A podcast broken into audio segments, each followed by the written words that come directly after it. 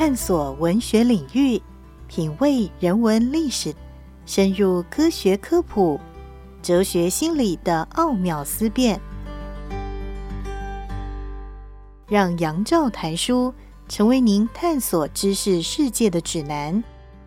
欢迎收听。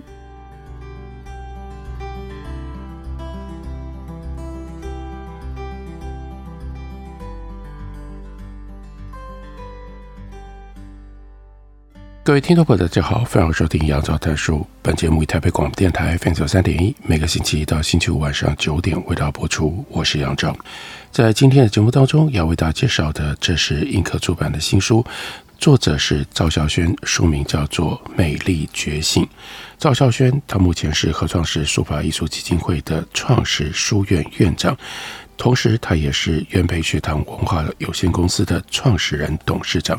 而且这本书最重要的条件是，赵孝轩他自己说：“因缘际会，我参加过艺术圈各种工作，从画廊、艺博会、拍卖行、策展、艺评。”艺术基金、学术项目、杂志专栏、创建美育公司等等，我竟然神奇的完整经历了，真的是看尽了两岸四地艺术产业的兴衰无常、大起大落。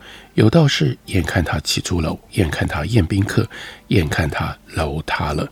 听了太多让人惊诧唏嘘的故事，他认为艺术家是有一种。独特心灵的非凡人类，仿佛身在灵界，思维沟通的方式凡人无法理解。我觉得自己的感知天赋是一个能够沟通艺术灵界和凡间的灵媒。我虽然不会画画、雕塑、摄影，没有成为艺术家的才华，但有看懂艺术家心灵的悟性，总能够猜得出来艺术家的创作意图。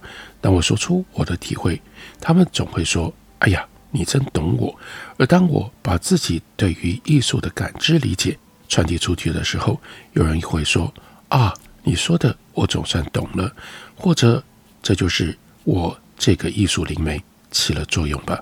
所以把自己放在这样的一个角色，赵孝轩写了《美丽觉醒》这一本书，在书里面他特别强调：我小时候看不出有什么艺术细胞，钢琴弹得五音不全。倒是参加过几次舞蹈比赛，得过奖牌。去画家的画室学过画画，没看出有画画的天赋。上了什么也全无记忆，只依稀记得去台北植物园画过那一次荷花，那张写生，爸妈帮我保留到现在，我还找得出来。一九八四年，我是台北仁爱国中的国二女生，每天必须从仁爱路绕着圆环边走到敦化南路上，搭五十二路公车回家。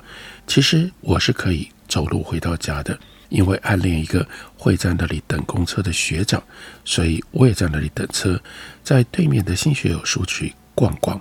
有一天忽然发现书局旁挂上了一个招牌“星象艺术中心”。下课后，我当然也就逛到那里去了。依稀记得那是在地下室，有放映室、小剧场、图书室、舞蹈教室之类的空间，还有舞蹈、戏剧。电影等活动讯息以及购票的柜台，我下课之后常下去游逛，浏览这些活动内容。国中女生还不会自己去看演出，但那些内容仿佛内置进我的底层生命里。一位国中老师送了这样的一句话给班上的同学，说：“如果你有两片面包，要用一片去换一朵玫瑰花。”就一直这句话印在我的心板上。高中、大学以后，慢慢开始用零用钱到国父纪念馆、中华体育馆和南海路艺术馆等地去看星象艺术中心主办的各种表演和电影放映。记忆当中，包括有《游园惊梦》、《云梦舞集》、兰陵剧坊、当代传奇的《欲望成果》表演工作坊等等。印象最深的是中山女中杨蒙中老师的美术课。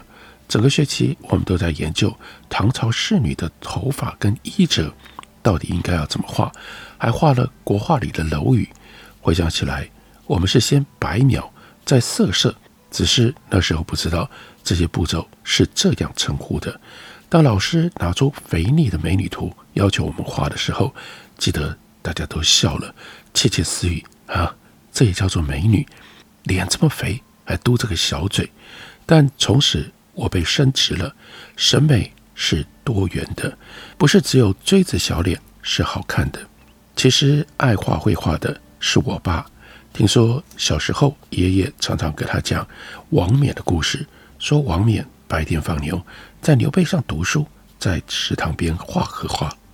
爸爸放学回家，除了放牛，他也模仿王冕画画，不但临摹三国人物画，还勤练书法。小学五年级的时候，他就已经是闻名乡里的小画家。父亲十几岁孤身渡海来台。奋发自学，从文弱小兵传奇成了白袍将军。他军里行医忙碌，生活却有雅趣。不管是院子、阳台、顶楼，不论大小，他一定布置山石、瀑布、盆景、花卉、奇草。不管哪个职务的办公室，墙上一定有书画，或者是山水，或者是松梅。他的桌前会有盆景，或者是兰花。他因公务随着中华歌剧团到美国去。在旧金山看到张大千赠送给郭小庄长旗袍上的荷花，从此对大千居士崇拜神往。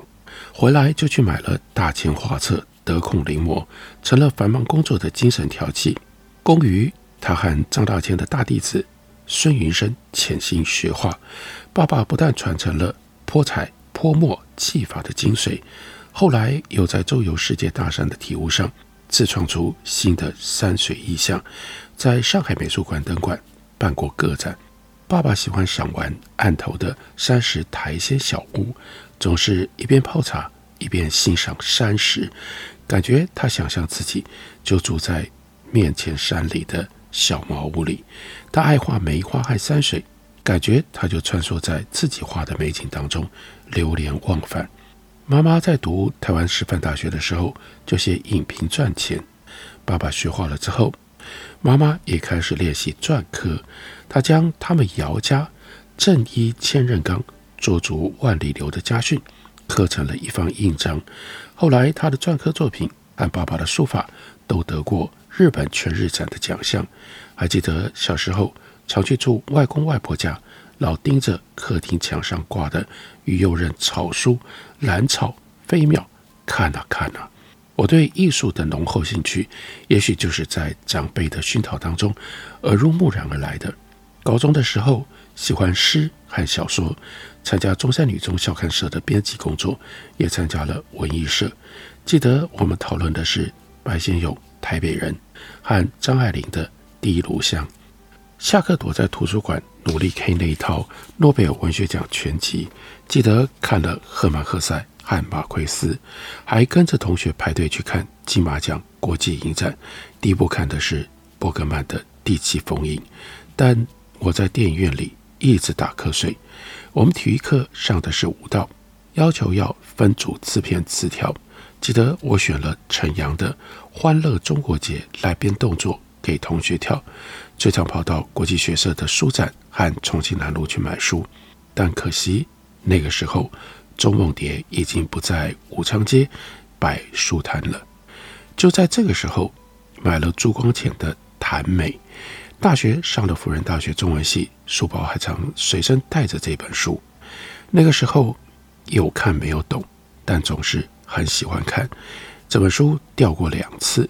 记得有一次是在中文系一零零大教室最后一排的抽屉里找回来的，这是影响我人生最深的一本书。到了大学，文学兴趣得以延续。那个时候还可以翻滚晒太阳的文学院草地，还有静静开放的荷花池，涵容了我。跟随中文系温柔敦厚、认真教学的老师们，熏陶了文学的感性气质。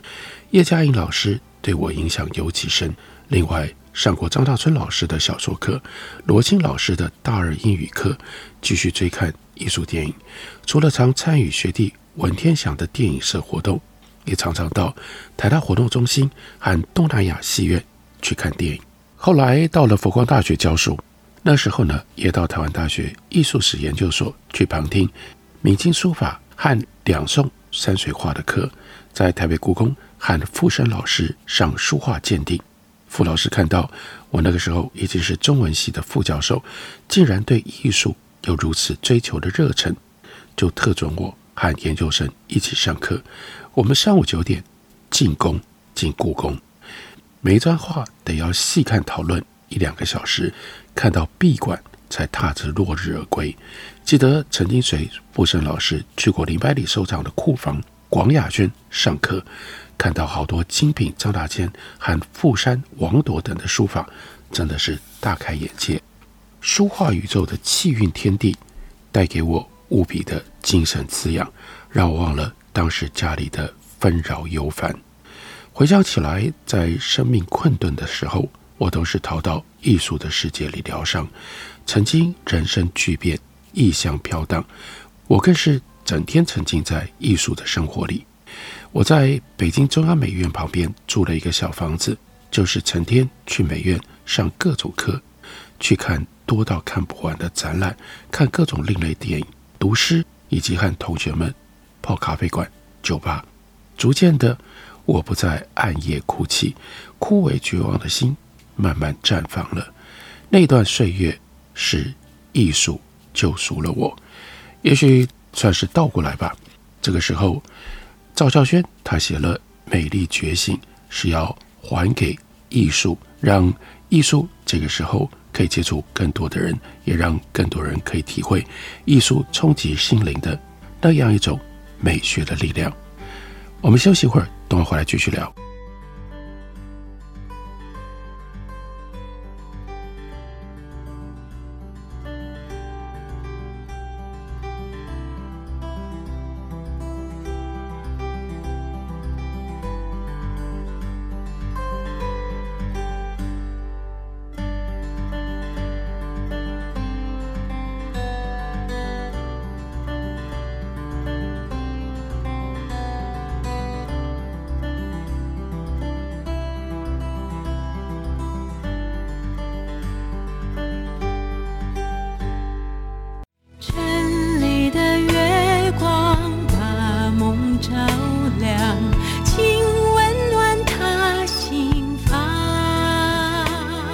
大家好，我是于台烟，听见台北的声音，就在台北广播电台 FM 九三点一 AM 一一三四。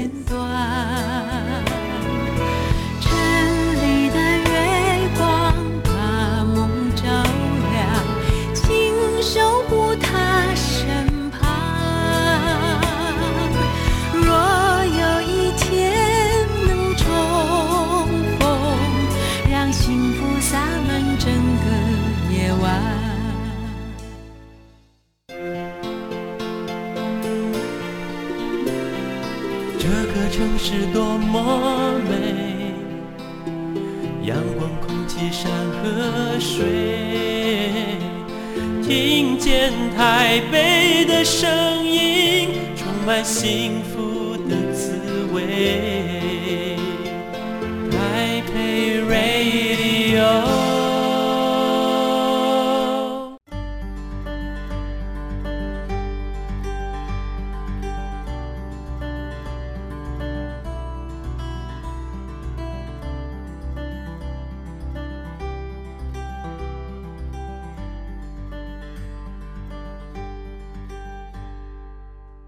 感谢您继续收听《杨照谈书》。本节目以台北广播电台 FM 九三点一，每个星期一到星期五晚上九点为大家播出到九点半。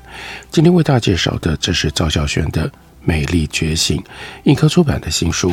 在这本书当中，赵孝轩从他和艺术家交往以及观看观赏艺术作品的丰富经验，告诉我们他对艺术家的看法。他先引用了 Joseph Gombrich 在艺术的故事。开头的那句话根本没有艺术，只有艺术家而已。艺术是艺术家创造出来的，的确得先有艺术家，才有艺术。想起台湾有一位评论家说过：“当下人人自称艺术家，但绝大多数人根本不是。为什么？提到艺术家，多数人会想到画家，但艺术家不一定会画画，画得极像的也不一定是艺术家。为什么？”能够称得上艺术家的，得要在继承当中有超越、有创造。艺术的状态是要在创造当中有创造意识的人，有实验精神的人，有勇气挑战一切的人，才能够成为艺术家。即使都是艺术家，能够成为艺术史巨匠的，那更是凤毛麟角。用文字来创作才是诗人，用音符来创作才是作曲家，用影像来创作成为导演，把人的存在用一根线去表达的是书法家，能够写城市编码来创作才能够叫做生成艺术，用相机来创作才是摄影家。人人拿起手机就能够拍照，但照片不是摄影，摄影作品要有与众不同的创作企图。照相只是记录而已。又例如说，用身体来创作，像是开创现代舞先河的 Isadora Duncan，在创作的时候寻找更自然、更自由的肢体表达，那是艺术。如果用创作艺术品的状态盖房子，那么建筑也就是大地的百年艺术。创新的前提是发现，发现的前提是在偶然性当中去碰触那个。从未出现的可能，艺术必须是那些从来没有出现过、发生过的事情。艺术家们特别想知道自己在干什么，但唯一的途径是在创作当中去发问，或者是寻求答案。艺术创作的源头是艺术家们对于自我、生命、社会观看等方向的提问和思考。二十世纪之后，艺术的边界无限的扩大。成为心理哲学和社会思想的载体，艺术成为有形的哲学、心理学、社会学。他们借艺术的形式媒介来表达观念、思想、精神，或者是以批判的方式，或者是以抗议的方式，或者是以嘲讽的方式去探索自我、探索时间、空间、历史，同时也关心社会、政治、经济、科技、环境等议题。个性和创新是艺术的生命，既能够思古，又能够出新，才能够成为大家。例如说，王铎的书法作品，传承跟反叛交织，融合传统又编译出自己的风格。运笔浓淡虚实变化多端，从掌墨的姿态到枯笔的飞白，一气呵成，浓淡轻重、徐疾粗细对比强烈。从他临古书籍看，绝大部分是淳化阁帖里王羲之和王献之的尺牍，也兼容了颜真卿、柳公元、怀素、怀素、张旭、米芾等各家之长，用笔磊落洒脱，看起来好像不精心，但笔笔有法，形成了个人雄强自私的独特书风。艺术家们拥有。异于凡人的感受跟思考，Rene Magritte 他就说：“我看世界的眼光和思考问题的方式与前人大相径庭。”Coco Chanel 也说：“想要无可取代，就要与众不同。”一般人对太阳的印象不是红的，就是黄的，但是在想象的世界里，如果敢画出自身感受到的颜色，创造出差异和个性，那就是。艺术性的开端，例如说，画出了黑色太阳的王攀元。艺术家既然敢用独特的形式来表达、传递晦涩的思想跟情感，就不会去在乎旁人或者是当事是不是能够接受。即使和他人想法相左，他也有勇气坚持己见。小说家普鲁斯特说：“所有的杰作都出于精神病患者之手。”达利则说：“从天才到疯子，就只有一步而已。”他们以非凡的想象力，把平凡熟悉的谎，把平凡熟悉的事物，化为令人瞠目结舌的存在。他们的视角独特，思维另类，奇思妙想无中生有，反而是创造力的来源。我曾经在阿姆斯特丹荷兰国家美术馆看过镇馆之宝，那是。林布兰的《夜巡》，但艺术家本人却因为这张画身败名裂。以前画家的集体画，大家排排站，僵硬不自然；但林布兰的《医生的解剖课》里，人人模样清晰生动。他从此声名大噪，名利双收。荷兰民兵队因为慕名，集资向林布兰订了画，也就是这张《夜巡，但林布兰却不肯屈于金钱和世俗的观看方式，只在乎自己艺术表现的突破。他不想重复自己，这次他就要把画面处理得更有戏剧感，所以他就只突出了个别的成员：民兵店、民兵队、民兵队。他们花钱得不到想要的效果，一怒之下控告林布兰。从此，林布兰订单一落千丈，五十岁破产，晚景凄凉。这就是一个艺术家只为自己的追求而活的任性故事。另外，有一个执拗的故事。是后来被称为现代绘画之父的塞尚，这位银行家之子，不甩父亲要他去学法律，坚持要考美术学院，但没考上。多次报名巴黎沙龙展，却只入选了一次。成天思考揣摩那颗他认为能够炸掉整个巴黎的苹果，也因为画作迟迟没有得到世人的理解，受尽了冷嘲热讽，就只能够靠父亲资助。但塞尚的苦思实验，创造出了新的图像。他扬弃了传统的透视，将俯视、侧视和仰视放在同一个平面，让远近感产生谬差。他将自然复杂的千变万化简化成为块状和几何，刻意的平面化，简化到极致就走向了抽象。如此的多重视点是人类观看方式的新发现。在这里可以看得出来，后来毕卡索还有 Braque，还有立体主义的源头。塞尚探索物象的本质，对形式语言的深度思考，启蒙了整个时代。他甚至对普鲁斯特和 James Joyce 等作家都产生了启发。塞尚的肖像画告诉我们，存在的状态不是连续的，每个人底下隐藏的可能是支离破碎的自我。从这个角度来看，塞尚也是现代精神的真正启蒙者。赵教宣就回忆：“我曾经走在普罗旺斯的艾克斯小镇，一路上踩着地上的 C 铜牌，跟着指引去塞尚的故居，怀想着他在此对于空间跟观看的探索，如何给了后世无与伦比的启发。